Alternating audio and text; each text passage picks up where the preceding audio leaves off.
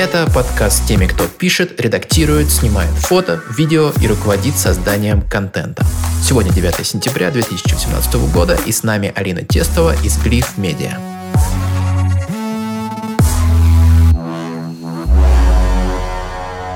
Контент-маркетинг, производство контента, корпоративные блоги на Хабре, подкасты в iTunes, вот это вот все сейчас происходит в твоей деятельности, но давай поговорим о том, что было до. Насколько тебе помогает в том, что ты делаешь сейчас, то техническое образование, которое у тебя есть, магистратура в вышке и прошлая работа? Вообще не помогает. Что тебе тогда помогает?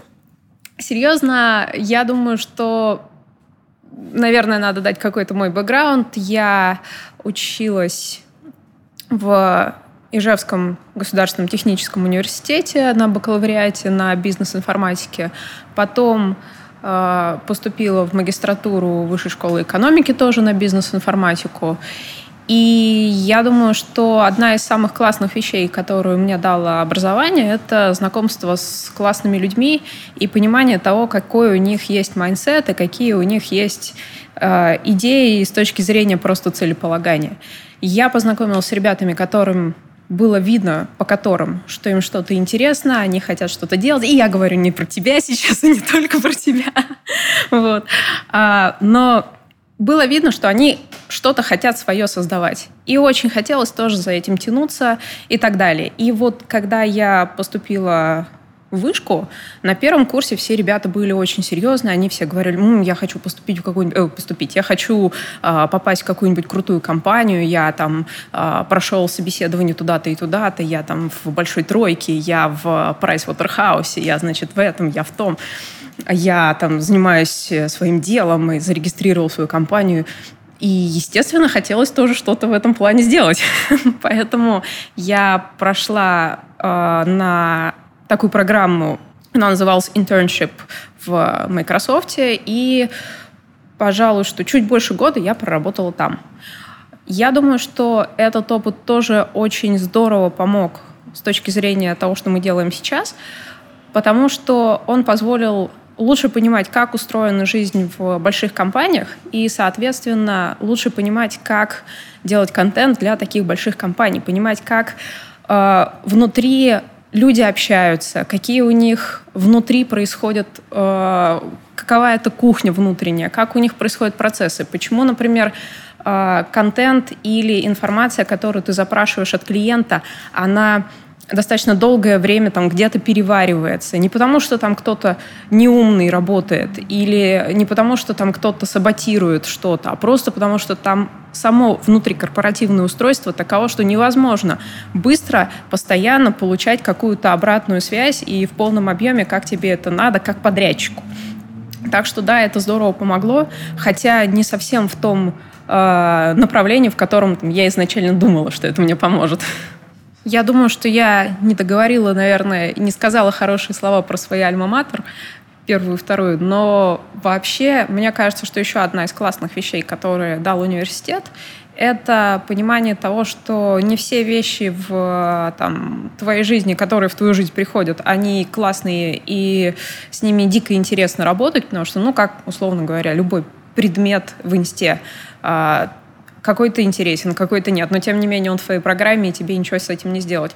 Есть необходимость попытаться из этого извлечь максимум. Точно так же сейчас, я думаю, что любой предприниматель это понимает прекрасно, а, когда в твоей жизни появляется документооборот, э, там, работа с кадрами, какие-то бумажки, отчетность и прочее, это не всегда та захватывающая часть предпринимательской работы, которая реально интересна, но она дает систему, понимание того, как все устроено, и какую-то уверенность в том, что ты действительно разбираешься в том, как нужно обустраивать все процессы вокруг. Мне кажется, что университет реально дает вот это понимание целеполагания, понимание того, что любые вещи хорошие, плохие, интересные, не очень интересные, надо четко доводить до конца. Расскажи подробнее про то, как устроена модель компании в том виде, в котором она сейчас существует. И если не закапываться в какие-то чувствительные тонкости, э, немножечко расскажи про тех клиентов, которые есть, и про те проблемы, которые ты для них решаешь. С чем они приходят к вам и что они хотят получить в итоге? А, я думаю, что я начну с последнего вопроса про клиентов и про их проблемы и их боли. А, очень часто, на самом деле, клиенты не совсем хорошо представляют, что они в итоге хотят получить. В этом нет ничего плохого, потому что это наша задача объяснить, что они могут получить, э, на что не стоит рассчитывать в свою очередь и так далее и тому подобное. Бывают э, у клиентов самые разные представления о том, что такое контент и какие задачи он решает. Есть клиенты, которые считают, что контент — это такое естественное продолжение SEO, естественное продолжение контекстной рекламы и так далее. И, соответственно, метрики, а, которые они ожидают получить, и там, достижения, которые они желают получить от контента, они примерно такие же. Поэтому, то есть, условно говоря, что вот прочитав статью, кли, э, потенциальный клиент должен кликнуть на вот все три ссылки, условно говоря, которые есть в тексте, перейти туда-то, потом спуститься ниже по воронке продаж, потом стать нашим э, платящим клиентом и прочее, прочее. На самом деле наша задача в этом случае на первых этапах объяснить, что любой контент, который делаем мы, он не совсем рекламный. Поэтому он работает по-другому, и ожидать точно таких же метрик и точно такого же движения потенциального читателя, скажем так, по воронке продаж, не совсем правильно. Есть клиенты, которые а, Благо сейчас есть и Тинькофф журнал, и журнал Модуль Банк, и журнал э, Док Плюс, и журналы многих других компаний э, хотят что-то такое. И они уже лучше представляют, э, что может делать контент, а чего он делать не может в таком смысле. А они лучше понимают, что контент — это история не про а, конкретные клики и там CTR, а про выстраивание диалога с аудиторией, обучение аудитории и предоставление какой-то пользы аудитории, то есть а, выстраивание сообщества людей, лояльных этому бренду. Вот примерно такие задачи, и э, примерно в таком ключе мы объясняем нашу работу клиентам. Но они в основном все-таки технологические IT-компании или, если смотреть чуть шире, такие задачи бывают и у других типов компаний, но Расскажи, какие сейчас ну, клиенты. Вообще так, конечно, исторически сложилось, что большая часть наших клиентов, они так или иначе связаны с IT, либо у них есть свое производство, которое в любом случае содержит какие-то элементы технологии, а, либо они непосредственно заняты в IT-сфере, либо они разрабатывают э, продукты на стыке, например, какой-то консюмерской сферы или какой-то офлайновой, грубо говоря, услуги и IT, и так далее. То есть, так или иначе, технологии, да, это то, что присутствует э, в работе практически каждого из наших клиентов. Но, тем не менее, э, мое убеждение таково, что, в принципе, наличие отсутствия технологий никак не влияет на то, можешь ли ты рассказывать о себе или нет. И можешь ли ты выстраивать э, пул вот этих вот лояльных а, твоему бренду людей или нет. Потому что лояльность, понимание, что делает компания, предоставление какой-то пользы читателям не имеет ничего общего с а, там, IT или какой-то другой конкретной индустрией. Поэтому, в принципе, мы открыты и а, с удовольствием возьмем в свои ряды любую компанию, которая захочет а, этим заниматься и создавать э, свое мини-медиа. Но так или иначе, в любом случае, подобный подход, он подразумевает то, что компания имеет э, какое-то присутствие в сети. Это не печатные буклеты, не внутренние журналы или газеты для сотрудников, которые распространяются где-то на ресепшене. Это то, что доступно э, максимально широкой аудитории, то есть то, что так или иначе присутствует в интернете. А, ну, все-таки вот такой режим работы, сотрудничество с подобным контент-провайдером – это больше формат для среднего и крупного бизнеса. Есть ли что-то, что может сделать стартап или начинающий предприниматель своими силами, не обращаясь к подобным аутсорсерам, агентствам и каким-то пиарщикам? Вот я попробую совместить этот вопрос с тем, на который я еще не ответила, про нашу команду и про наш вообще состав. У нас в команде работают редакторы э, в основном, и эти редакторы, они имеют, ну, так скажем, свою внутреннюю градацию. Градация это никак не связано с каким-то, а, с какой-то жесткой иерархией. У нас достаточно плоская структура, нет какой-то а, лестницы, а, один выше другого, один ниже другого и так далее.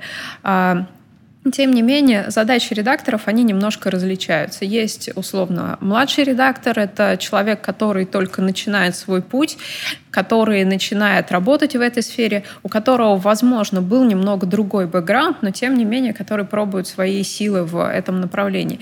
Есть редактор, который, собственно говоря, уже имеет некоторый опыт, все они занимаются написанием текстов. Есть э, старший и выпускающий редактор. Старший редактор — это человек, который уже может не только создавать свои тексты, но и оценивать чужие тексты на основе своего опыта, давать им оценку, э, объяснять объяснять, как и где другой человек может улучшить свою работу. Выпускающий редактор — это человек, который больше занимается, совмещает, скажем так, административную часть с э, непосредственно практической и может формировать планы для компании, планы по контенту, понимать, а, какие задачи сейчас есть у той или иной компании, какие проблемы нужно решить с помощью контента, а, какие темы нужно подобрать и как можно и нужно проконтролировать работу а, всех остальных редакторов.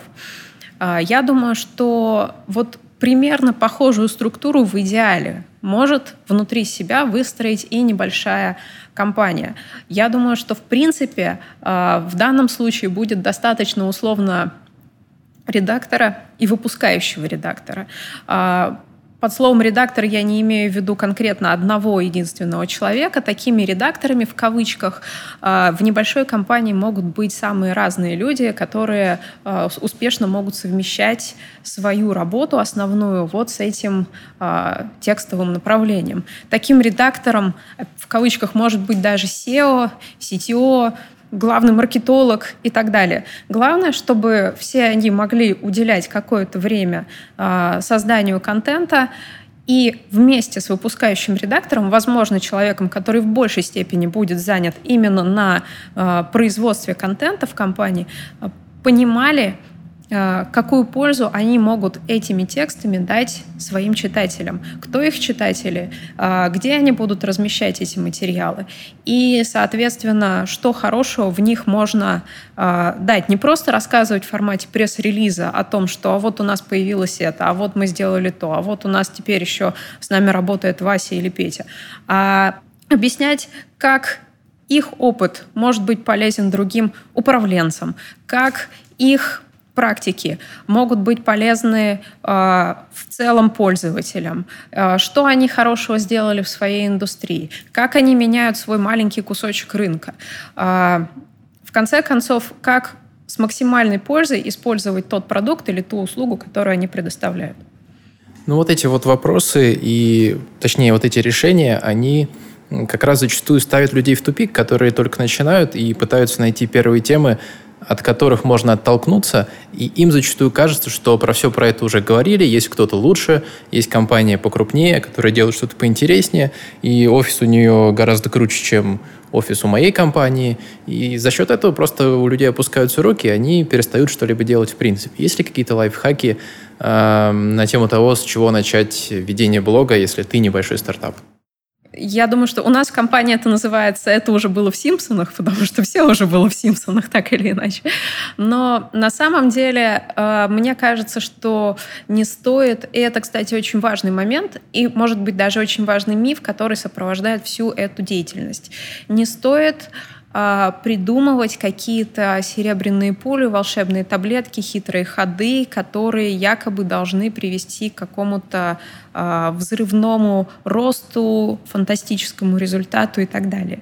Если вы хотите делать контент своими силами, самое лучшее, что вы можете сделать, посмотреть на то, что делают в вашей индустрии, а, подумать о том, что полезного, интересного вы сами можете дать и просто с чего-то начать и начать э, какую-то деятельность. Нет какой-то волшебной формулы из серии, если вы напишете про это, это и это в первый день, а вот про номер 4, 5, 6 во второй, а про 7, 8, 9 третий, вот тогда вам будет счастье. А если вы там поменяете порядок, то нет.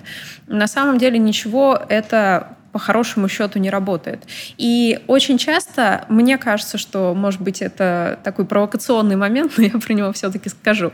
Очень часто э, люди, занятые в этой сфере, как мне кажется, немножко чересчур перегибают палку в сторону не могу назвать это своей экспертностью, сколько своего, э, в сторону своего сверхзнания якобы. А, они говорят, что вот мы должны составить какой-то очень хитрый контент-план на пять лет вперед и строго двигаться по нему, и там выискивать какие-то хитрые ходы, сложные решения и действовать только так.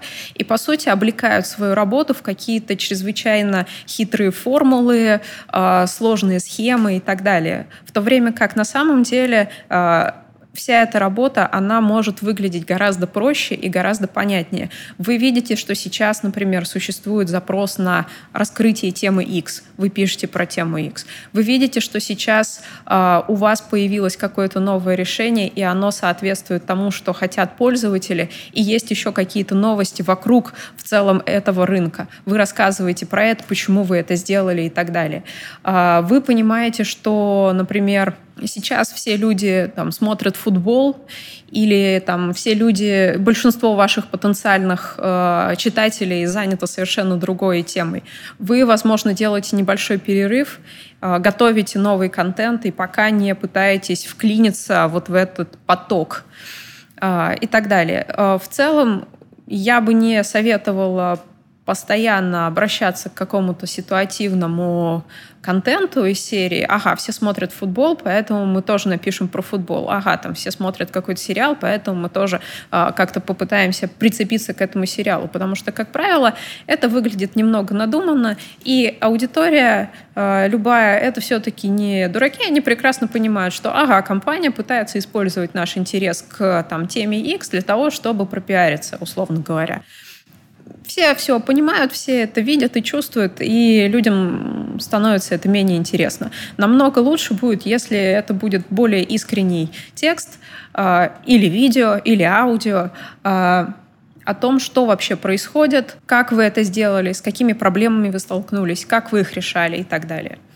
Ты говорила про то, что образование и технологическая специальность помогает быть на одной ноге с э, директорами, основателями технологических компаний и находить какие-то общие э, взгляды на то, как производить контент. И сейчас э, ты начинаешь делать такой новый формат офисных часов, открытых консультаций для стартапов.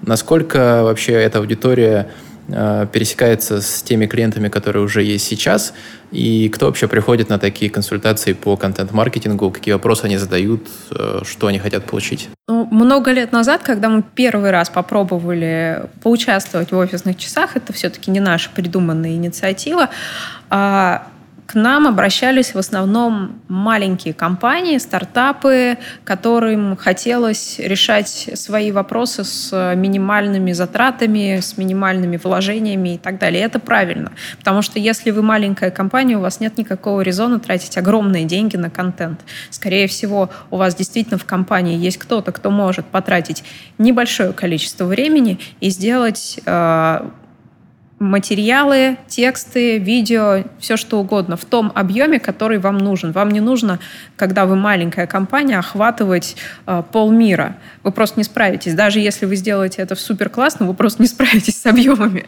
если что-то в итоге потом задвигается и как-то э, действительно аудитория сформируется такая массовая.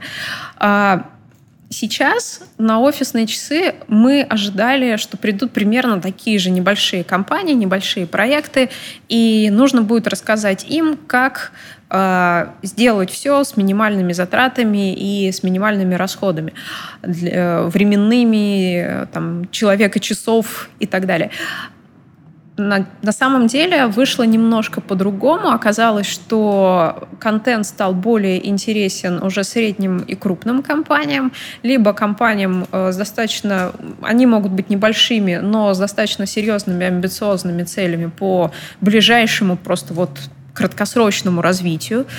Я думаю, что э, между первыми и там текущими офисными часами нашими прошло порядка трех лет. Вот так. И я думаю, что за это время сама индустрия контент-маркетинга и все, что связано с этим, она очень здорово выросла. Я думаю, что э, Ильяхов, пиши сокращай, э, главред школы редакторов и так далее, все вот эти вещи, э, там, Тиньков журнал, они очень здорово подогрели эту индустрию, и, во-первых, людям стало более понятно, что это такое, что это может давать, и с другой стороны, людям стало гораздо понятнее, а, что это не равно условному рекламному баннеру или какой-то э, жесткой и яростной нативке в каком-то журнале, предположим. Что это немножко другое направление. Если там три года назад нам приходилось объяснять, как это работает и почему это именно так, и почему оно должно так развиваться, то сейчас люди уже сами приходят и говорят, так, ребят, вы это знаете, вы можете это сделать, а там вы можете взять это все на аутсорс. А если мы вам дадим там небольшой объем информации про нас и будем давать, предположим, интервью или отвечать нашего, на, э, на ваши вопросы, вы сможете все это, все остальное упаковать? Мы говорим, да. Ну и все, в общем-то. А раньше процесс обсуждения, объяснения, он занимал гораздо дольше времени, конечно же. Э, давай вернемся к работе с командой и попробуем объединить э, вот это вот все с последними вопросами и ответами, понять, как может компания э, использовать какие-то твои ходы, твои находки для того, чтобы найти себе редактора и правильно проследить качество его работы, понять, насколько он крут, насколько он э, держит э, марку и решает те задачи, которые сейчас нужно решать в этой сфере. На самом деле э, мы сами столкнулись с тем, что найти сразу сходу редактора, который будет классно писать, и именно в том ключе и в том формате, который нужен нам, действительно очень сложно. И большая часть редакторов, которые работают с нами, это ребята, которые прошли нашу внутреннюю школу. В данном случае мы не полагаемся на какие-то внешние образовательные проекты в этой сфере, образовательные мероприятия. Мы э, даже для тех ребят, которые так или иначе уже в индустрии, уже где-то что-то делали, стараемся давать свою собственную экспертизу, свое собственное понимание, как все должно работать.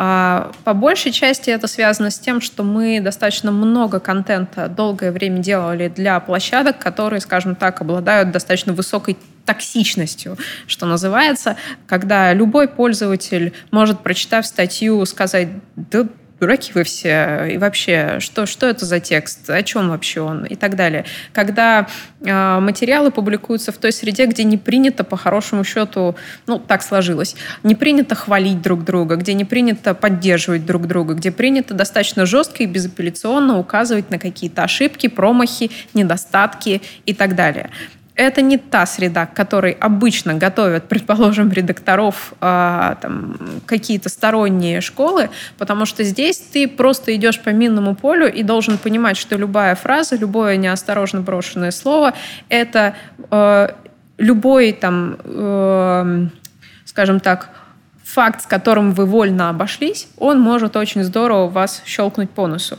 И речь даже не о том, что вы можете дать какую-то дезинформацию, что, безусловно, очень-очень плохо. А, речь еще и о том, что своей тональностью вы можете не попасть просто в ту, а, скажем так, в то направление, в тот поток, который принят на определенной площадке. И тогда вам тоже придется несладко. А, именно поэтому мы вынуждены готовить к этому своих редакторов и даже немножко пугать их этим, именно потому что по-другому э, делать контент для подобных площадок очень сложно. Э, и можно очень сильно пострадать, скажем так. Поэтому, если говорить про сторонние компании, про советы им, э, я бы на месте компаний если есть задача привлечь кого-то в штат, кто бы мог писать материалы, смотрела не только на э, резюме этого человека, но в первую очередь поработала бы внутри компании со своими собственными ожиданиями, э, восприятием, целями, задачами и так далее. Если вы считаете, что вы наймете человека с внушительным, впечатляющим резюме, и он, условно говоря, как бы на аутсорсе сделает вам все красиво, то, скорее всего, вы очень сильно заблуждаетесь, потому что есть большая вероятность, что человек действительно будет стараться, действительно будет что-то делать, а, материал, материалы будут где-то публиковаться, вы получите смешанные, скажем так, оценки в лучшем случае, после чего а, руководство компании а, окажется в расстроенных чувствах, не понимая, что вообще происходит и почему хорошая задумка оборачивается, например, негативом, например, какими-то возмущениями, язвительными комментариями или травлей и так далее. По поводу ожиданий. Дело не только в том, что вы должны быть готовы к каким-то негативным отзывам. Дело в том, что нужно очень хорошо понимать, где вы хотите публиковать материалы. А, если это Хабр, посмотрите, какая там аудитория, кто туда пишет, какие материалы набирают много плюсов, какие компании из вашей или близкой к вашим сферам туда публикуются и насколько успешны их материалы, а, насколько их а, активно читают и так далее. Будет очень здорово, если все-таки эту информацию а, будет знать не только редактор, который непосредственно пишет, потому что ну, человек пришел извне, у него могут быть свои, свое восприятие и так далее. Он может не впитать сходу ваши какие-то внутренние ценности и цели. Будет очень здорово, если всю эту информацию вы переварите внутри себя, а потом в диалоге уже с вот этим вот редактором а, обсудите и дадите ему свое представление того, как вы хотите себя позиционировать на этой площадке. И заодно обязательно проговорите с ним, а, необходимость изучения именно этой площадки, потому что его, может быть, дженерик, вот эти вот редакторские скиллы, они могут не совсем подходить под эту площадку. Они могут не совсем подходить под тот язык, стиль общения, тональность, формат, которая принята на там, какой-то конкретной площадке и так далее, и так далее, и так далее. Будет здорово, если э, общие, скажем так, редполитики может быть, это слишком э, такое всеобъемлющее и, э, э, не знаю, большое красивое слово, но общие редполитики, которые э, теоретически должны у вас быть, будет здорово, если вы их сформируете вместе с этим человеком, а не дадите ему на откуп. Я хотел бы продолжить эту мысль и немножечко еще э, попросить тебя раскрыть про текущее восприятие профессии редактора и профессии контент-маркетолога с точки зрения руководителей, как они к этому относятся, есть ли какие-то здесь э, нюансы, которые стоит все-таки улучшить, переосмыслить руководителям и, может быть, посмотреть на эти специальности немножко с другой стороны, что позволит им выжить максимум из этих людей. Ну, я как человек, который руководит агентством, где по большей части работают редакторы, у меня, наверное, специфическое очень восприятие, вот, собственно, контент-маркетолога, редактора и так далее. Но я попытаюсь э, как-то не знаю, поимпровизировать и э, рассказать на основе своего там, опыта общения с руководителями компании, что они могут видеть. В первую очередь они э, могут видеть в вот этом контент-маркетологе слэш-редакторе сотрудника рекламного или пиар-отдела. Собственно говоря, с точки зрения иерархии корпоративной в большой компании, скорее всего, он где-то там и будет находиться. Тем не менее, э, как вот в самом начале нашего разговора я упоминала, а, все-таки контент-маркетолог или человек, который выстраивает лицо бренда через тексты, через э, такие лонгрид форматы, э, это не совсем тот человек, который будет отвечать за рекламу или который будет отвечать за продвижение конкретного товара, услуги в сети. Это человек, который возможно, так или иначе ближе к э, пиар-службе, то есть к службе, которая отвечает за восприятие бренда в целом в СМИ, в медиа, в вообще вот этом вот пространстве. А, поэтому, в принципе, с точки зрения там, э, понимания руководителя там, дженерик какой-то компании, можно сказать, что да, контент-маркетолог, он ближе к пиарщикам, чем к рекламщикам. А, тем не менее, я бы не назвала его таким классическим пиарщиком, просто потому что тот э, формат, в котором работает этот человек, он очень далек от, например, пресс-релиза, он очень далек от э, там, того, что может быть часто связывается с профессией пиарщика.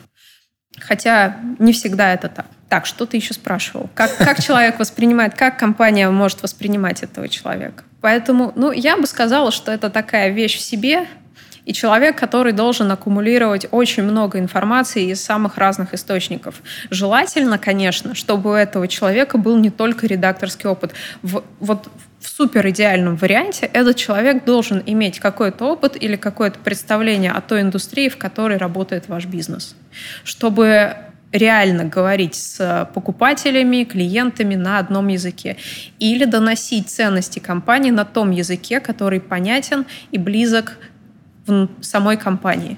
То есть если это IT-компания, будет здорово, если человек так или иначе где-то как-то работал в конкретно той сфере информационных технологий, в которой вы работаете. Если это там какие-то другие направления, то посмотрите человека с бэкграундом вот этим. А, в принципе, один из вариантов — это взять кого-то уже из сотрудников и попросить его писать. Но здесь возникают очень серьезные вопросы, связанные с KPI, связанные с удовлетворенностью, неудовлетворенностью человека именно этой работой, потому что если вы просто возьмете за шкирку условного программиста и скажете, там, Игорь, а теперь ты еще пишешь тексты. Игорь скажет вам, нет, извините, что происходит? Я на это не подписывался. Я не умею красиво излагать мысли, я не умею э, здорово писать. Вообще, что вы от меня хотите, все это уже есть э, в интернетах, в Симпсонах и так далее. Зачем мне про это рассказывать? Это скучно.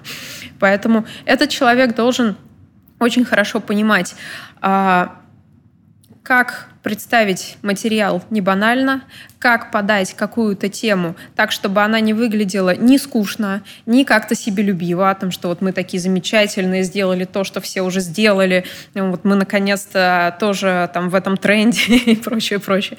Вот. А, поэтому, вот честно, поиск редактора — это всегда открытая тема и очень нетривиальный вопрос для бизнеса. Давай поговорим о UGC-платформах. А, это площадки, на которых можно свободно публиковаться, относительно свободно размещать э, статьи и материалы, не нужно посылать их в редакцию предварительно на согласование. Какие сейчас ты здесь видишь возможности для компаний и может быть, э, ты сможешь дать какие-то рекомендации по тому объему материалов, которые стоит выпускать, э, ну, например, на Хабре, параллельно на VC, где-то еще в своем блоге. Есть ли здесь какие-то количественные показатели, на которые стоит ориентироваться? Я думаю, что я пойду от противного и начну рас... и просто расскажу о том, что не нужно делать, а дальше уже слушатели э, сделают для себя выводы. вот. Потому что, опять же, как я и говорила чуть-чуть раньше, нет какой-то волшебной формулы из серии, там, не знаю, Э, количество материалов равно там, числу дней в месяц, поделенному на 3, плюс э, там, високосный год или нет, умножить на 5 и так далее. Нет, абсолютно нет. А какой-то сложной формулы в этом плане нет. Единственное, о чем можно сказать, это то, чего не нужно делать. И здесь можно затронуть парочку мифов, которые так или иначе тоже привязаны к этой теме. Миф э, первый – о том, что все материалы, которые вы пишете, это, такой, это такая нетленка, Лев Толстой, это идеальный идеал, и э, для того, чтобы его добиться, вам нужно пройти э, 7 кругов ада, 10 кругов правок и согласований, спросить у всех-всех-всех их мнения и все эти мнения учесть и так далее, и так далее.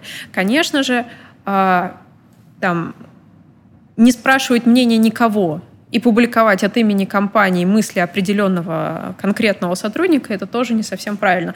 Но настраиваться на то, что вы будете делать один текст месяцами, это абсолютно провальный подход. Просто потому, что, как показывает практика, если вы э, видите в своем контенте какую-то невероятно э, фантастическую такую вот нетленку, этот контент никогда не доходит до конечного читателя.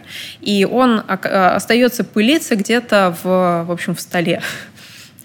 Как правило, здесь нужно находить какую-то золотую середину между тем, насколько материал качествен, насколько он отвечает э, вопросу предоставления пользы для читателя и так далее, с одной стороны. А с другой стороны, надо находить э, баланс между вот собственно, качеством и э, тем, насколько долго вы работаете над материалом.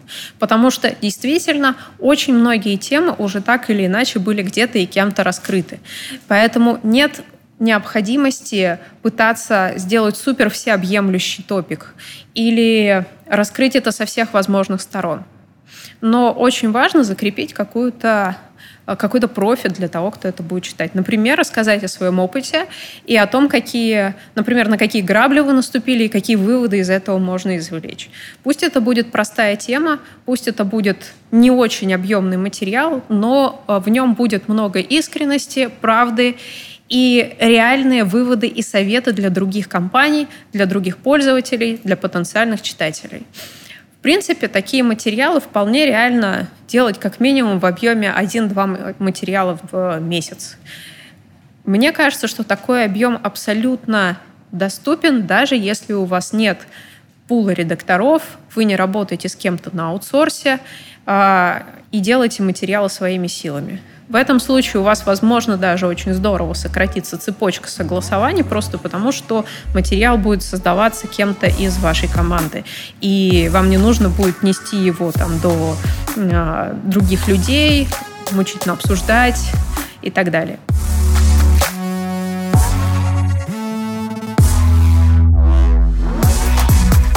На этом все. Гость этого выпуска Алина Тестова, основатель и руководитель издательства и редакции нового типа Glyph Media. Текстовый транскрипт и ссылки на материалы по теме вы сможете найти в заметках к этому выпуску.